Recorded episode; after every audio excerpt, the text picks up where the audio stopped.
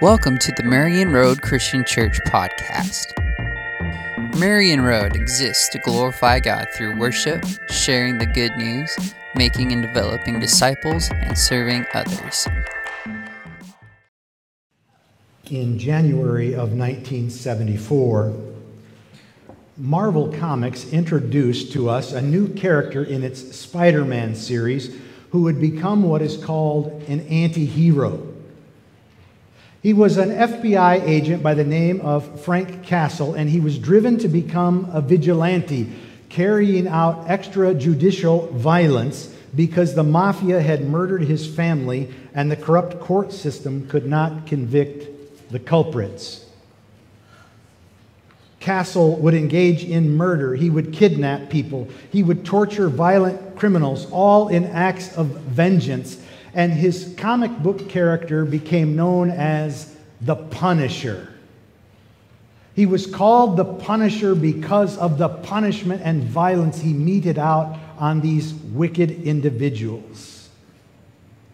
A brutally violent character, he became unlike the typical hero of the comic books of his day. You see, people like Spider Man were all too happy to capture, to tie up, and to turn over the bad guy to the police because they trusted that the system would work. But in postmodern America, the world was waking up to the facts that the court system didn't always work the way that people believed it should or would or even could. The anti hero became a fan favorite because people saw in the anti hero justice that the court systems would not give. They believed that the criminals were getting their due, they were receiving the justice that the courts should have given them. The Punisher made criminals pay, and people liked it. Long before Marvel Comics, however, introduced to us the idea of the anti hero called the Punisher, the Bible revealed to us its own Punisher. If you have your Bibles with you today, I'd like you to open to the book of 1 Thessalonians, chapter 4, verses 3 through 8. We're going to be jumping around in lots of different places today, but we're going to begin in 1 Thessalonians, chapter 4, verses 3 through 8 because in these verses, the Apostle Paul reveals to us that the Punisher or the Avenger is not some Marvel comic anti hero named Frank Castle, but rather it's God. Now, I know that street sounds and, and seems like a strange characterization of God, and yet it's exactly what the Apostle Paul says. In 1 Thessalonians chapter 4, Paul comes to the church and he reminds them that it is God's will that they should be sanctified. That is, that they should be holy and righteous. And he says to them that when you are sanctified and righteous, you should avoid sexual immorality. That each of you should learn to control your own body in a way that is holy and honorable, not in passionate lust like the pagans who do not know God and that in this matter, when it comes to sin and sexual immorality, no one should wrong or take advantage of a brother or sister in Christ because the Lord will punish all those who commit such sins, just as we told you and warned you. For God did not call us to be impure, but to live a holy life. It's an interesting translation that the English Bible gives us here. It says the Lord will punish anyone. And it says that anyone who rejects this instruction, this idea that the Lord will punish wickedness, does not reject human beings or human teachings, but they reject God and the very God who gives us his Holy Spirit. Now, I want you to know that the English Bible there turns a title, it turns a name into a verb, and I don't like it. The Apostle Paul there actually says in the original Greek text, when he speaks to the Thessalonians, that God is the punisher. God the punisher, or God the avenger, will repay people for the wickedness and the sins that they commit. This characterization of God as the punisher or God as the avenger is in keeping with what the Apostle Paul also says in Romans chapter 12, verse 19. There, the Apostle Paul reminds the church at Rome that it is not for you to take revenge or to seek vengeance on other people, but rather you should leave that to the Lord because God says, It is mine to avenge. I am the avenger, and I will repay. Now, I want you to know that it is my belief that we are not used to hearing the idea that God is the punisher or God is the avenger in the church of Jesus Christ today. More often than not, we are likely to hear sermons about God being a loving God, God being a, an all benevolent and good God. And that's not a bad thing. God is all loving and God is benevolent. But we don't often talk about the reality that the Bible calls God an avenger or a punisher of wickedness. And we don't often talk about it because it offends our modern sensibilities. And I think that one of the reasons that it offends our modern sensibilities is because our modern sensibilities are not often well educated in terms of history, philosophy, and most especially the Bible. Somewhere in our mind, we are unable to comprehend that an all loving and all good God could also be a God who is called the punisher or the avenger. Those are ideas that are difficult for us to reconcile so offensive to our modern sensibilities, particularly outside the church, is the idea that God is a punisher, that the atheist Richard Dawkins published a book in the year 2006 called The God Delusion. And in that book, Dawkins, uh, recall, is a, an atheist and an evolutionary biologist. He takes this portrait of God from the Bible as the avenger, or a God who judges.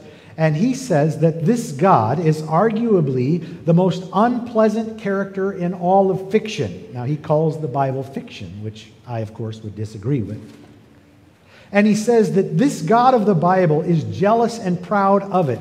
He is petty, he is unjust, he is unforgiving, he is vindictive, a bloodthirsty ethnic cleanser, a misogynist, he's homophobic, racist, infanticidal, genocidal, filicidal, pestilential he is a megalomaniac, he's sadomasochistic, and he is a capriciously malevolent bully. This is what Dawkins says. Now, I want you to know that Dawkins' book has become something of a Bible to the atheists, and his quote, has be, his quote about God has become very popular among them. It doesn't matter that Dawkins' declaration is itself self defeating from the outset, something a man of his intelligence ought to know, but a man of his arrogance ignores. For you see, Dawkins, as an evolutionary biologist, says in all of his books that science cannot account for good and evil because there is no good and evil in a scientific worldview. Things just are. If you live in a world where you believe there is no God and the world is just ordered by natural events that just happen to take place, then you cannot call anything good or evil. They just happen. And yet, a man who does not believe in good or evil looks at the God of the Bible and tries to call him evil. And he tries to call him evil by using terms that he believes are evil. And I look at him and I go, wait, you can't have it both ways. You can't have your cake and eat it too. But he tries, and he succeeds in the minds of many atheists. And they start to believe that the God of the Bible is a, a capricious, vindictive bully who punishes and avenges with vigilante violence in the same way that that Marvel comic book character does. And, brothers and sisters, I want you to know that there are an awful lot of Christians who are starting to have those same beliefs as well because they haven't reconciled in their mind how we can have an all loving and good God and also a God who avenges. Last week, Monty began a series of sermons entitled What About? You can see the question here. And it's a series of sermons that is designed to take on some of the tough questions that not just unbelievers, but believers themselves ask about the Bible and about the God of the Bible. And the goal of the series is in addressing these questions is not so that we can walk around and say, well, we've got you, we've got all the answers, and we're going to one up those of you who have the questions. That's not the goal at all. The goal is for us, for us is to understand who the God of the Bible really is so that we can serve him, love him, and worship him more. And the goal for us in doing that is to help, I think, correct and redirect some of the mischaracterizations that even some people within the church have about God. And the question that Monty had raised for this week, and Monty, if you're watching, we miss you. Get well and come back to us soon. The question that Monty had raised this week is Is God really that vindictive bully? Is he really that vindictive character that Richard Dawkins and others try to make him out to be? And I will answer that question unequivocally no, because the Bible answers that question unequivocally no. But in trying to reconcile this idea of a loving God with an avenging God, I do think we have to place the question of is God vindictive within the larger context of Scripture. And I think there are pre- three primary uh, truths, three basic ideas that come throughout Scripture that help us to set this question in the right light and come to understand God for who He really is. And the first principle, the first idea that we have to grasp this morning is this, and that is that evil exists. See, whereas Dawkins and others will say that in a scientific worldview there is no such thing as good or evil, their practical lives actually ignore that because all of us understand that evil exists. And the Bible makes that unequivocally clear. We can't begin to even talk about God as. Uh, an avenger or a punisher without first understanding why that idea comes into play. And it comes into play because evil exists.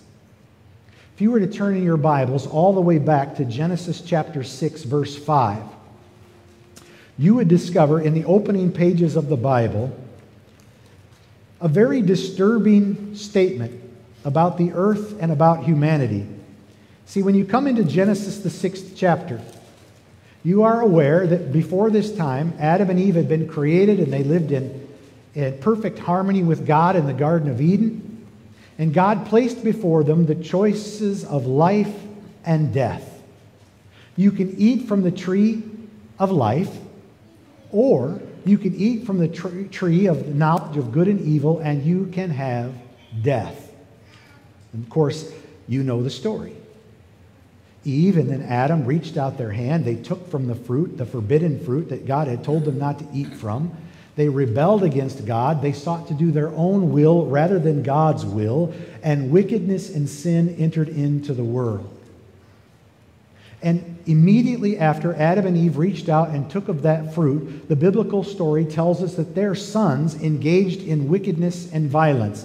Cain, you remember, lured the, his righteous brother Abel into the fields and he struck him down and he killed him. And that was in chapter 4 of Genesis. And by the time we get to chapter 6, God says, The wickedness of the human race has become great upon the earth. And the inclination, every inclination of the thoughts of the human heart was only evil all the time. You see, what Adam and Eve and what the world in Genesis discovered is that the greatest global pandemic that the world has ever faced is the pandemic of wickedness and evil. When sin entered into the world, it began, it began to adapt, it began to change and grow and take on new strains of creativity and violence beyond anything we could ever imagine to the point that when we get to Genesis chapter 6, God sees that the whole earth is filled with evil, and all people think about are new ways of doing evil. And a few verses after what we just read, in verse 11, we read that God sees the entire earth is corrupt and filled with violence. And God says, I must bring these people to an end. And you read the story of Noah because God says, I cannot allow this wickedness and this violence and this evil to continue. Ladies and gentlemen, evil exists. It exists in many forms, but one of its most prevalent and dangerous forms is violence against others. In those opening chapters of Genesis, God made for us to live, made us to live in harmony with Him, to live in peace with Him and with one another and with all creation. And what you see is that as soon as people chose to go their own way instead of going the way of God, sin and violence and corruption entered in and distorted all the things that God had made to be good. We were not made to be corrupt. We were not made to be violent. We were not made to be sinful. We were made in the image and likeness of God. We were made to be his ambassadors upon the earth. We were made to reflect his glory, his greatness, and his goodness. But rather than fulfilling our created purpose, we chose to go our own way. And when we choose to go our own way, sin and evil and wickedness will abound. I want to ask you some questions this morning, and I want to ask you to, to search deep in your heart, your minds, and your feelings. When you've seen the pictures on the internet, on the news, on the television, when you saw the pictures of those innocent civilians lying dead in Bucha, Ukraine, hands tied behind their back, feet bound, shot in the back of the head by the bullets of Russian soldiers. How did that make you feel? Did you think to yourself, well, things happen? It's not good or evil, it just is. That's what happens in a naturalistic worldview. People just kill each other. That's, that's just the way it's going to be. Did you think that to yourself? Or did you think to yourself, that's wrong? That's evil? Did you hear the story about the young Ukrainian couple that came to the checkpoint? They were trying to flee their homes and they, they came to a Russian checkpoint where the soldiers had blocked the roads and they leveled their weaponry at this car and they forced it to stop. And so, believing that they should get out, the mother got out of the car, and the husband got out of the car to, to get the young daughter, she was about six years old, out of the back seat. And before she could even blink, she was blown off her feet by a huge blast of cannon fire from a Russian tank, and she turned around to find the decapitated bodies of her husband and child laying there in the road. Now, when you hear that story, do you think to yourself, things happen? Or deep down, do you get stirrings that say, that's wrong, that's evil, that's violent? Because I can tell you what the stirrings are in my heart and my mind. We don't have to look clear across the world to find those examples of evil. We can find them right here at home. Maybe you read the story last January of little Melody Vang, the two year old St. Paul girl who went missing. And when the neighbors didn't see her for a while, they called the police and they showed up to her house. They found her dead in the middle of January, Minnesota winter, laying on the back porch of her home in nothing but a diaper, her body covered with cuts and bruises because her mother had beaten her to death. Now, when you hear that story, do you say to yourself, things happen? Or do you say to yourself, that's wrong? What about the six year old Fergus Falls, Minnesota boy who last year was bound with duct tape and whipped with straps and belts until he died by his mother and father. What about little Zayden Lawson? Maybe you know that story. Little three year old African American Eagan boy. Cute pictures, if I've got the right ones. Found dead, lying in a pool of his own vomit because his foster mother repeatedly punched him in the stomach for soiling his diaper. Do you think to yourself, things happen? Or do you think to yourself, that's evil? Brothers and sisters, the Bible makes it very clear that evil exists. And evil exists not because of God, but because of us. Our God is a holy God, incapable of evil. And our holy God made us in his image and likeness to represent his glory. But instead of following in his glory, instead of being righteous as he is righteous, we chose to rebel against him. We chose death and violence and corruption. And it's everywhere. And into that violent and evil and corrupt world, we find a God who is an avenger. Why? Because just as evil exists, the second truth that we cannot overlook is that our God is a righteous judge, a holy God, a righteous God will judge righteously and he will judge fairly because he cannot overlook such violence and corruption. In 2 Timothy chapter 4 verse 8, which I think is also on the screen behind me. In what is a very hopeful passage, the Apostle Paul is facing the end of his life. This is the last epistle that Paul wrote, at least as far as we know. This was the last epistle he wrote before he died and went to be with God.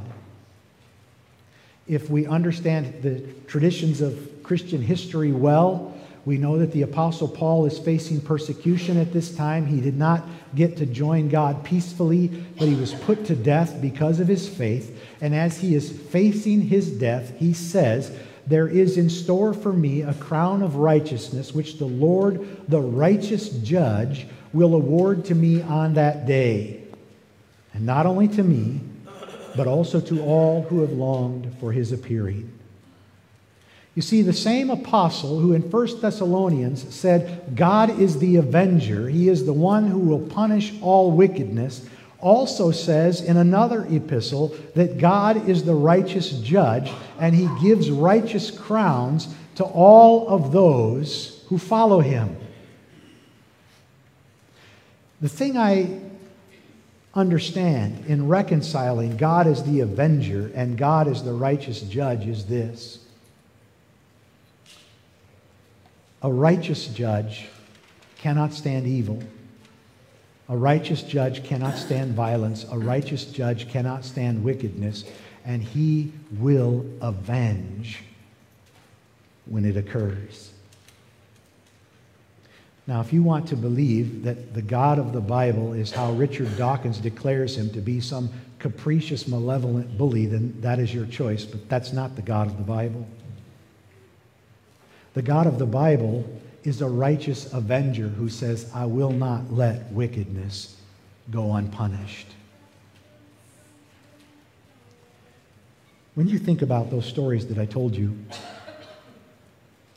how would you feel if there was never any punishment for that kind of violence and wickedness that went on in the world? How would you feel if little Melody Vangs all over the world could be beaten to death by their parents and nothing ever happened to them because that's just the way things were? How would you feel knowing that you lived in a world where militaries could just walk around and shoot people in the back of the head and there would never be any consequence for it, either here or in eternity because things just are. How does that make you feel? Let's get a little more personal. What if those were your kids? What if that was your family? Let me tell you, if someone violently took the life of one of my children, I would want justice. I would be unwilling to say things just are. That's just the way it is, and I'm going to have to live with it. I want justice. And that's what a righteous judge gives. God, the punisher, gives justice where justice is deserved. And friends, that brings both a word of hope and a word of warning. See, there's great hope in knowing that there is a righteous judge who cannot be bribed, he cannot be tampered with, he cannot be manipulated, he cannot be lied to. You can't spin the narrative in your favor when you stand before the righteous judge who knows all and sees all, because that judge alone judges justly. And that's hopeful to me. It means that the wickedness that is upon the earth will not stand, it will not go unpunished. One day the books will be opened and the court will be seated, and God will judge the living and the dead. And the Bible says he will give each according to his own deeds. And wickedness will forever be destroyed. And the Bible says that God's people rise up and worship him as a consequence because wickedness is the greatest affliction we face. Have you ever suffered wickedness in your life? Death, violence, deception, manipulation, addiction, pain, sorrow, loss. Would any of you rightly say, Oh, I just love when people are violent to me, give me more? I love it when wickedness happens to me, just bring it on. No. I think we're all looking forward to the day when it will end. And there is a word of hope in that.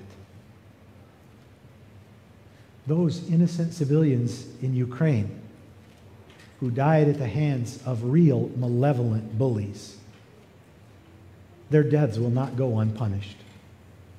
Oh, the world may engage in its fickle politics and never enter into the conflict, just like most of the world didn't want to enter into the conflict when Hitler was carrying out his wickedness either. Some of those dead individuals in Ukraine may never get political military justice from the world as it is today, but one day they'll get justice from God. And that's a good thing. Little Melody Vang, too young to know any better, too young to know hardly the difference between right and wrong, two years old, beaten to death by people who should have known better. One day she will be vindicated by a righteous judge who will bring about justice against the wickedness that is so prevalent in our world. And I think we're all happy about that. You see, we can reconcile in our minds that God is both an avenger and a righteous God because that's what righteousness does. It brings vengeance against evil and wickedness. But there's a word of warning in that as well. And that is that it becomes very easy for us to point our fingers at other people and say, those people are the wicked, and they're going to be the ones judged by a righteous judge, and oh, I can't wait for that. It's easy to look across the world and go, those Russian soldiers who killed the Ukrainians, they're wicked. Those people who beat those children to death in Minnesota, they're wicked. But it's an awful lot harder to turn the finger back at ourselves and go, you know what, I'm pretty wicked myself. I lie, I cheat, I steal, I manipulate, I've done violence to people. And in that moment, there's a word of warning that says to us, the punisher and the avenger, the righteous God, is not just coming for everyone else, he's coming for me. Because a righteous judge must judge all wickedness. And the Bible is clear about this that every single one of us is wicked. Every single one of us in our heart has turned away from the Almighty and righteous Judge. And so, while we want the hope that wickedness will be destroyed, we also fear the warning that wickedness will be destroyed because that's what God does. But there's a third foundational principle in the Bible. Not just that evil exists and that God is a righteous judge and he will destroy all of that evil. But there's a third foundation in the scriptures that is absolutely critical to the gospel of Jesus Christ, and that is this that our avenging, punishing, righteous God is also a loving, gracious, and fair God. Ephesians chapter 2 is one of my favorite scriptures when it comes to proclaiming the gospel of Jesus Christ. I've given you, I believe, verse 4 here. But in the entire context of Ephesians chapter 2, we begin to read that how in our sin we are dead. We have no hope as people of wickedness. We have no hope of people as unrighteous, uh, who are unrighteous, because God, the righteous judge, must, by his very character and must, by his very nature, judge wickedness. But in recounting how we're dead in our sin, the Apostle Paul, in verse 4 of Ephesians chapter 2, says this But because of his great love for us, God, who is rich in mercy, made us alive with Christ even when we were dead in our transgressions, for it is by grace that you have been saved. See, the Bible is clear that evil exists and that God will destroy all evil. The Bible is clear that all of us have turned away from God, and we therefore are deserving of that vengeance. But the Bible is also very clear about this. When you accept the grace of God through Jesus Christ, the penalty of God's vengeance has been paid. The greatest injustice the world has ever known is also the greatest act of justice the world has ever known. Jesus never committed any sin, nor was any deception or lie found in his mouth, Scripture says. The only innocent person ever to walk the earth bore the sin of the world, bore the wickedness of the world, bore the violence of the world on his shoulders, and went to the cross in our place and paid the price because God is rich in mercy. You see, every one of us deserves the eternal judgment that comes from God for our wickedness. But if we are followers of God through Jesus Christ, when God looks upon us, he does not see our violence, he does not see our corruption, but rather he sees the righteousness of Jesus Christ standing in our place because the blood of Jesus Christ has been poured out for us. And that's good news. It's good news because it means that the wicked of the world don't have the last say. And it's good news because it means that all the wicked of the world have the right to come into that very same mercy and grace of God. Some of the greatest stories of grace and redemption I've ever heard have come from wicked, violent people who turned away from their own will and gave their lives to Jesus Christ. The very man that I've been quoting all morning long, the Apostle Paul, was a violent murderer. Perhaps you didn't know that, but in the early chapters of the book of Acts, the Apostle Paul was the one who stood there while they murdered Stephen. They stoned him to death because he proclaimed the gospel of Jesus Christ to them. And Paul went around and drugged Christians off and threw them into jail. He was quite happy to be a murderer and a violent man by his own words. And yet, by the grace of God through Jesus Christ, became one of the leaders of the church of Jesus Christ. I can tell you that I wasn't a murderer, but I grew up a violent young man. I remember very well the day that a very godly, strong 15 year old woman agreed to go on a date with me. And when we were walking in the Quarry Hills Park here in Rochester and we got outside the view of the people around us, she turned around and she grabbed me by the front of my shirt. And you all recall, I was a six foot, 250 pound behemoth. She grabs me by the front of my shirt and she says, Fred Hansen, you need to lose your temper and you need to lose that anger and violence or we're through. Because she knew that those actions were incompatible with what it meant to be a man of God, and she wasn't about to date that kind of a man. And I'm so glad she challenged me. Challenged me to grow up. Challenged me to accept the gospel for what it really was. I'm so glad she became my wife and gave me, through Jesus Christ, a chance at redemption. All of us have that same opportunity. And all of us ought to extend that same opportunity. Because our God is a righteous God who avenges wickedness, but also extends the greatest love and greatest mercy to us when we don't deserve it through Jesus Christ. Let's pray. God, We thank you that you are righteous. And we thank you that you cannot look upon wickedness, for it is completely against your character. And Lord God, it should be completely against ours as well.